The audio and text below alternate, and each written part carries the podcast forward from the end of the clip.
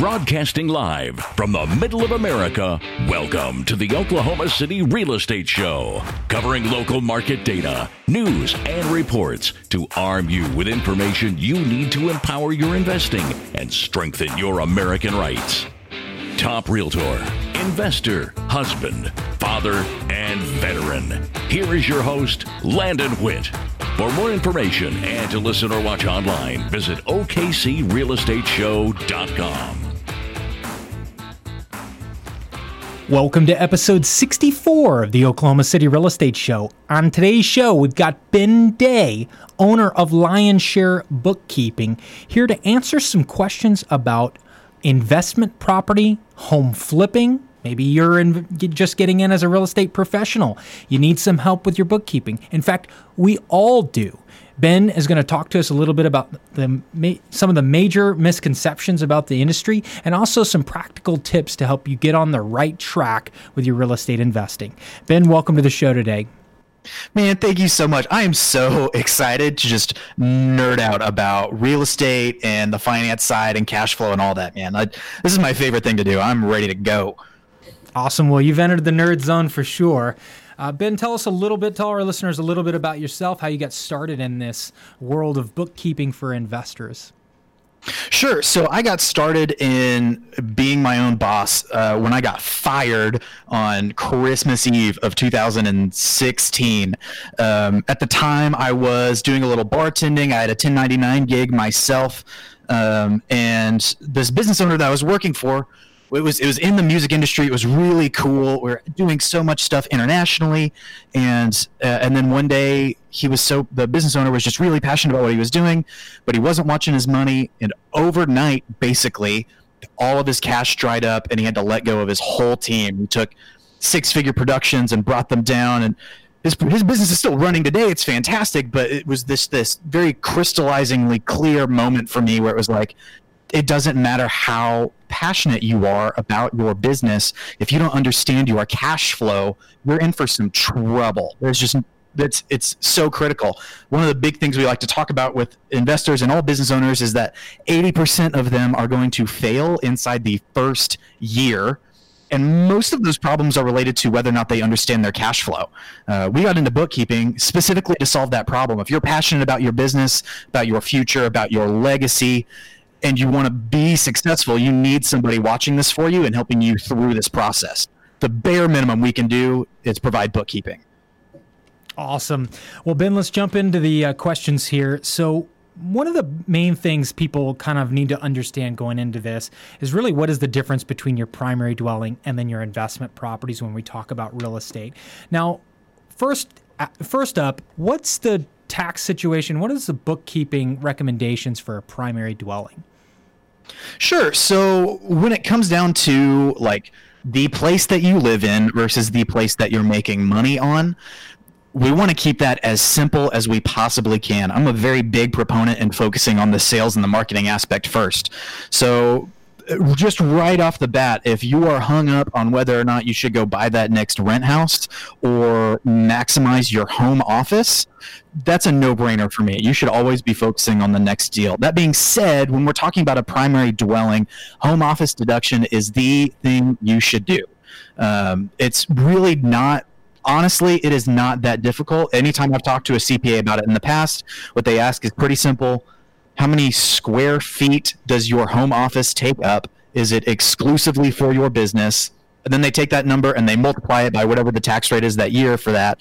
Uh, they plug that in. They say, okay, moving on. And it is it is just that quick and easy. When you're working out of your house, the best thing to do is say, okay, here's my desk and here are my business things, and it's all in this corner or it's all in this room, and that's all I use it for. So I can take 300 square feet or 50 square feet or whatever it is, and just move on. That is such a like I would not spend any time chasing that. I would much rather chase the next deal.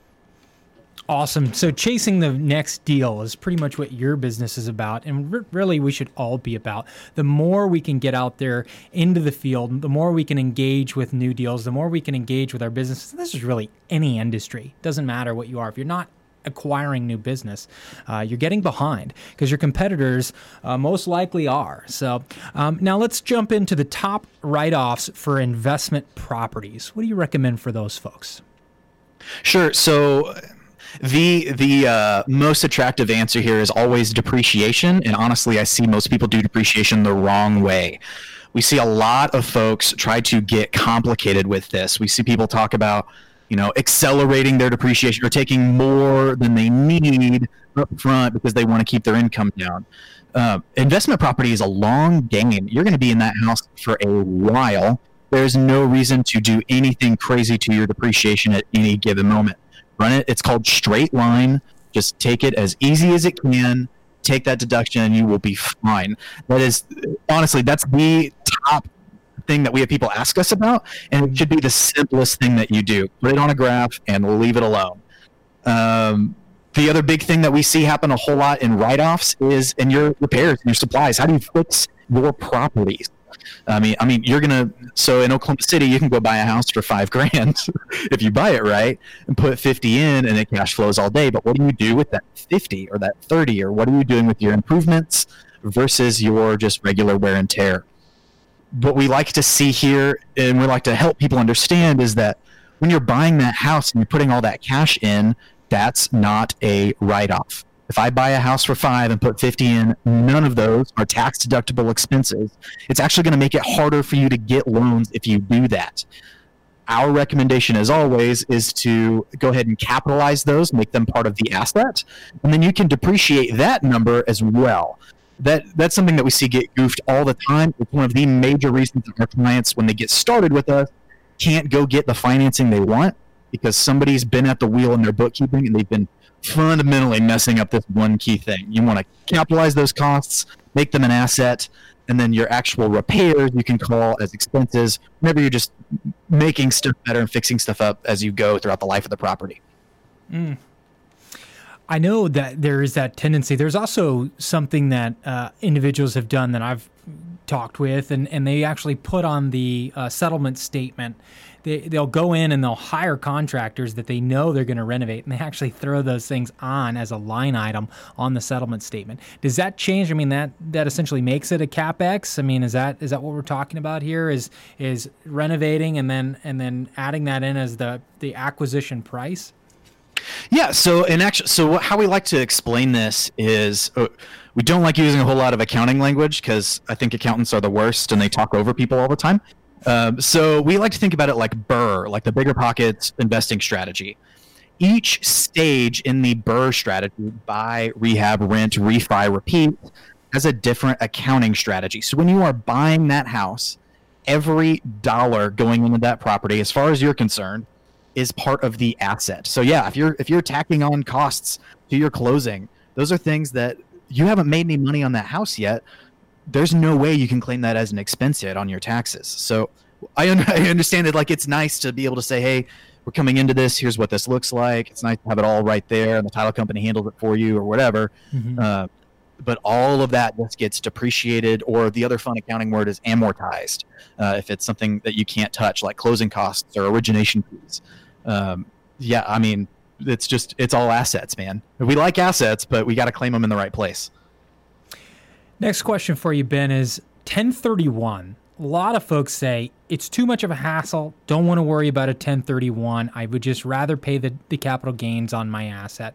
Uh, could you briefly describe what a 1031 is, and is that something that a regular investor in residential single family homes should be concerned with? Sure. So without without getting like really in the weeds in here, the core components of a 1031 is that you take some sort of investment vehicle. Um, that, that could be a house, it could be a land, whatever it is. You take something that is an investment, and when you sell it, you don't want to pay taxes on it. So what the government will let you do is you can sell it, jump through a million hoops, and end up in a better investment vehicle. So you could sell a single family house and move into like an apartment complex, or you could sell an apartment complex and move into 10 apartment complexes. Um, the point is that if you can grow your money and provide more and more value to the community, the government will let you delay or depending on how on how great your tax planner is, just totally negate your taxes through a 1031. That's kind of that's the high level. Mm-hmm. Now the the weeds part is those like jumping through hoops. We see people get really hung up on this because their team isn't in play from the jump. If you are looking at doing a 1031, and this is not something you do on your first deal, by the way, it's a, it's a big issue that we see a lot of beginner investors try to do, is they get so excited about 1031s that they can never actually get themselves to buy a house. Uh, so once it's time to do a 1031, you're like, okay, I've got a portfolio, I've got 10, 12 properties. Now, one of these properties, my bookkeeper is telling me never cash flows. It's just kind of a bad deal. It got me started, but I'm ready for something else line up your team. You need to identify the house that you want to get rid of. You need to identify houses potentially that you want to move into or properties that you want to move into. And then you need to build your 1031 team. Go to your title company. There are people that specialize exclusively in this to make that whole process easy. But again, it's all about the deal.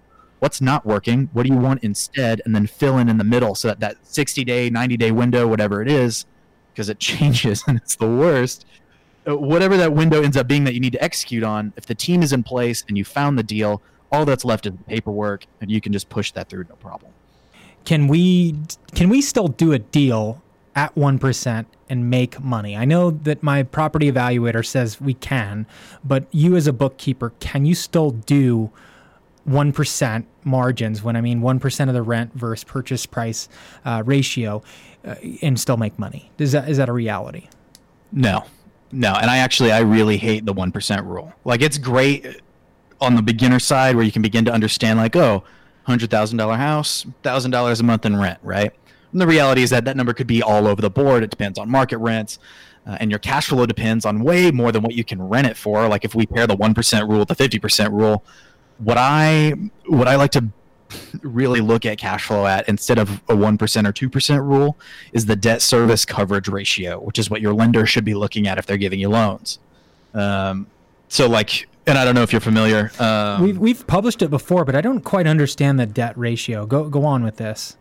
Sure. So, if you are making a $1,000 a month, like that's your rent, and your and we're like this is we're gonna make it really dumb and then get crazy right thousand dollars a month in rent but your mortgage payment is a thousand dollars a month, right? There's zero cash flow there before expenses or any of that, right? Mm-hmm. So that's a 1.0 debt coverage ratio. For every dollar in rent, you have a dollar in whatever, like in your mortgage payment, principal, interest, the whole bit, right? Right, right. Now, if you had a $500 a month mortgage payment, you're bringing in a thousand bucks and you've got 500, that's a 2.0 debt coverage ratio, right? For every dollar coming in, you got a dollar go- going out. Or sure, for every dollar of rent, out. 50 cents of that is going towards the mortgage, and 50 cents is going into your pocket for things like cutting the grass and utilities and insurance. And if your insurance isn't in the mortgage and all of that stuff, right? The regular expenses. Um, and that's your return. So, where I think the 1% rule really fails is you have no idea what your financing is going to be like on that deal. And that's where I think the 2% rule fails as well, because 2% is like hard to get because everybody knows it's the best. Mm-hmm. But if you could find a house that cash flows that $1,000 a month in rent and $500 or less a month in your mortgage payment, mm-hmm. That debt service coverage ratio, that 2.0 is money. That's cash. That is literally cash in the bank. And it makes your banker grin from ear to ear. They're like, I will lend on that house all day. Most often, bankers will lend on a investment like that if it hits a 1.25 or greater debt coverage ratio. So if you're bringing in $1,000 a month, they will lend you, they'll give you a loan where the payment is like 750 a month and they're happy about that. They'll do that all day. So the wider that gap, the more cash you have for actual like operating expenses, the more cash you can put in your pocket, and the happier your lender is, so that when you decide to refi, you've um, you've already got wiggle room in there.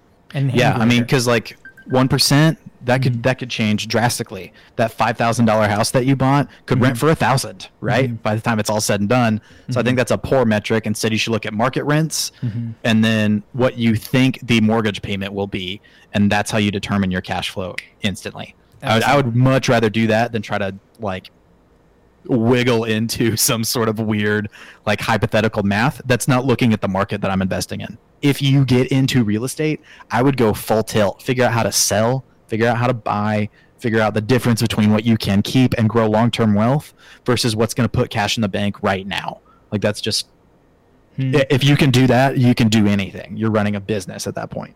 I mean, what is a bad what is a bad return in 2019 or 2020? Like what? Oh, sure. Anything that underperforms the stock market, I think. Like if you want to, if you want to, okay. might as well be in the stocks, right? right yeah. Like let's just go do that. Um, so like if sure. you prefer real estate and you prefer having a six or eight percent because you know you can leverage it uh, mm-hmm. and that like appreciation and all of that stuff, cool, good for you. Um, but that that is definitely a long burn strategy. I think. Um, what, what, are some of the biggest write offs for real estate professionals and wholesalers? Now, real estate professional being kind of a hot topic there, and I want you to get into that in a little bit uh, uh, more detail of what is a real estate professional, especially an investor who's thinking of going full time. Uh, real estate investor. Uh, but could you briefly describe what we're talking about when we talk about real estate professionals and wholesalers? Are they the same? And, and what are some of the tax benefits that they get? Sure. So one of the big and so what I love and hate about accounting is that it's a bunch of guys who make up words and apply meaning to them, and the rest of us just get to figure it out. And nothing exemplifies this more than real estate professional. Hmm. The kind of the implied thing here is: are you active or passive? Which again, words that you think you know what they mean, but they're actually just arbitrary and they're defined in the tax law. So when we talk about being a real estate professional, there's all of these again like criteria that you have to move through. Uh, you can have people who have hundreds of units and aren't an active real estate professional. Uh, you can have somebody that has no units that might qualify as an active real estate professional. So this is just all over the board. When it comes to the write-offs portion of this, uh, whether you're a professional like as, a, as an agent or an investor, a house flipper, or a wholesaler, the biggest write-offs that you can begin to claim are the ones that you first actually know about and can measure. Um, so we talked a little bit about your home office deduction. Not a big deal. What we want to begin to see from these professionals is that they're actually keeping their books correctly. So we can see, okay, you spent ten thousand dollars on bandit signs today. Like, cool. Can we claim that as an expense or not? And then on the professional side, it becomes where and how does that affect our taxes? Does it affect it on an active basis, where we can begin to really offset a lot of our other income? Or does it affect it on a passive basis, where it still offsets some things, but there are more rules and regulations tied to that? Hmm. Um, so and I mean, look, like I can nerd out about this all day, and, and, and we can point out some different things that wholesalers can and should claim, or, or agents can and should claim. Um, but uh, I mean, at the end of the day, as far as active and passive, mm-hmm. that is just such a such a nitpicky tax law thing. Um, big things that I see people skip are things like mileage in their car, which again should be super easy, mm-hmm. uh, especially if you're a wholesaler driving for dollars. Like, get those dollar bills back. Um, you can take business meals. You can take coaching. If you're hesitating on getting a real estate coach, mm-hmm. claim business coaching as an expense get out there and grow. I'm all about that. There are huge write offs you can have. You just have to have the money and spend the money. Now, one of the things that's changed recently is our is our entertainment and meals. How have you noticed that? I mean, are they still? I mean, it's what fifty percent of your of your meals and entertainment. I mean, as investors and as you know, I'm as a real estate agent myself. You know, we're constantly going out and and eating dinner here, or maybe we uh, promote a open house event here, and those are those are entertainment and meal expenses. Have you noticed any differences there? Sure. So entertainment is right out. Um, if you're if you're taking clients to go see movie tickets, I sure hope they're giving you money. Um, and, and that's kind of my my biggest takeaway on meals and entertainment really is that it's first we all like tax deductions. So mm-hmm. on, on the meals side specifically if you're not sure but you know it's for business it's probably 50% um, if it's some sort of advertising or sponsorship you got to look at the rules to see if it's 100% but more often than not meals are going to fall in that 50% category and there's a lot of talk about meals going all the way out as far as business expenses because so many people abuse it. Hmm. Uh, it's really meant to be a business expense if you're using it for business, and then people buy their groceries. Hmm. Uh, or they or they take their spouse to dinner and say it was a business meeting and write it all off, which was not the intent. um, of the law. So we're kind of looking at that. But the bigger picture here is the next deal, kind of the same thing that I led with at the beginning. If mm-hmm. you take a client out to dinner and drop two grand on steaks and a bottle of wine, and then go take them to see the Avengers after, like whatever it is, whether or not that's all a tax deduction, or if you can prove that it's all a tax deduction, did that cash flow out of your business result in cash flow into your business, mm. whether it's the next deal or the next acquisition? And you can begin to measure and track that if your bookkeeping is in order. So on the tax write off side, 50% generally for meals, 0% for entertainment. Don't think that your movie tickets are getting written off. But more than that, watch your cash. Even if it's a business expense, is it generating new money for you? And if it doesn't, is it is that going to break you in, in essence? Mm-hmm. Okay, so getting into the next uh, kind of deeper here into bookkeeping for investors in the first off what is the most common scenario in which you feel like a bookkeeper just comes in and just really adds value to the real estate transaction or the real estate situation? Oh i love this question. Um, so what we see more often than not is that there are real estate investors they're kind of mom and pop. They they may have one to two to three properties and they're looking to scale those are not the people that we serve best. Uh, mostly because we're expensive and we recognize that we take all of their cash flow. What we really, what we really begin to help people is when they're trying to leverage, when they're not just growing their real estate ownership, but their real estate business. Uh, we believe that owning real estate is like owning a piggy bank, but owning a real estate business is like owning a cash printing machine. Uh, and so our biggest value comes into play when you are looking for the best loans or trying to strategize that 1031 and you need to know where your asset basis is at. Uh, it's where you are just full tilt in sales and marketing, and you need to make sure that somebody is in play that's watching the admin and finance side of your business. It's when you are doing a whole lot of flips or doing a whole lot of renovations, and you want to know where you're at in your budget for that. It's really our best service is to the people that are looking to actively grow their real estate business and know that they're maybe not best suited or just frankly don't have the time to do their own bookkeeping. Mm. So, give me an example of in 2019, we've got uh, a situation where, uh, you know, Oklahoma City has been uh, saturated with uh, overseas investors. We've had I mean, I've had calls coming in from Israel, China, Vietnam, California, New York, Florida, um, all looking to the Midwest now and the Southwest to invest. These individuals may have properties scattered throughout the United States, and and they are looking to expand into a linear territory uh, like Oklahoma City. Um, how do you fit into that situation in which their properties are maybe spread across the nation? Perfect question. So I'm an Oklahoma boy, born and raised in Oklahoma City. I went to OU, um, and we serve clients from Maine to Hawaii. I currently, like, I moved over the summer to Kansas uh, for my girlfriend who's going to law school. Uh, she's going to buy me a really nice house someday, and I'm going to buy her groceries right now. That's the agreement. And uh, so, but the location really is no longer an issue for us or for anybody. We have clients who still think we're down the street from them in Oklahoma City, uh, just because everything we do is virtual, everything can be online.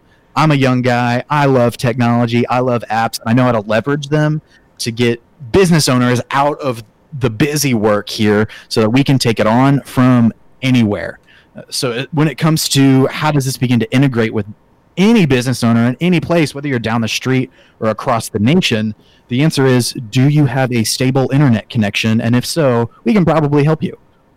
Excellent, excellent. Now, I did notice that you are certified uh, with QuickBooks. I know a lot of individuals in the real estate world, especially real estate agents, use QuickBooks. It can be an easy way, but oftentimes we don't know how much taxes to put aside. We don't understand exactly what we can maybe uh, write off as an expense, or maybe just we need to get caught up. Oftentimes, our summer gets so busy, we're doing so many real estate transactions during that busy season. We hit the fall and we don't quite remember what happened and we kind of get overwhelmed. And then our business starts to suffer because instead of going out there making the calls or making appointments or checking up on our sphere of influence, we were often doing hour after hour on QuickBooks and then trying to learn the latest updates. What do you have to say for just your regular real estate agent that may be able to use your services? Sure. So, first of all, yeah, uh, like it's November right now as, as we're recording this, uh, and I am still asking people questions related to July and August because, yeah, it's like you get into that those summertime seasons, volume is high, and it's like, man, I don't have time to talk to my bookkeeper every day. That's the last thing I want to do. And that's the last thing you should be doing as well. So, whenever we're whenever we're working with anybody, especially somebody that's kind of high sales like that the best thing we can do first is make sure that there are systems in place so they don't forget. Um, mm. More often than not, I t- like to tell people that I am a mind reader and I'm a bad mind reader. So I can do my hmm. best to guess at things. Uh, and, and, my team is really good at guessing at things, but we just don't know. So there has to be a system in place up front so that as you're hustling, working 12 hour days, there's got to be a good way for you to give us that information so that you don't have to be responsible for it anymore. That's one of the big things that we set up on the flip side of that, then it is the accountability. If you are out hustling deals all the time, you're always getting an email from your bookkeeper, whoever you've put in charge of your admin, saying, "Hey, I know you're crazy right now, but here's what we need. Here's what you're thinking about." Even though you haven't given us stuff, here's still some cash flow feedback for you so you can understand your business. All of those things can continue to run while you are busy if the systems and the team is in play uh, I mean, and that's that's how most of our guys get through the summer. And then as soon as the fall hits, they're like, okay, now let's go deep, and I'll answer all 27 of your questions. The key to success is a great team. And part of funding a great team is making sure your cash flow is in place. You can check out more information on Ben at lionsharebookkeeping.com.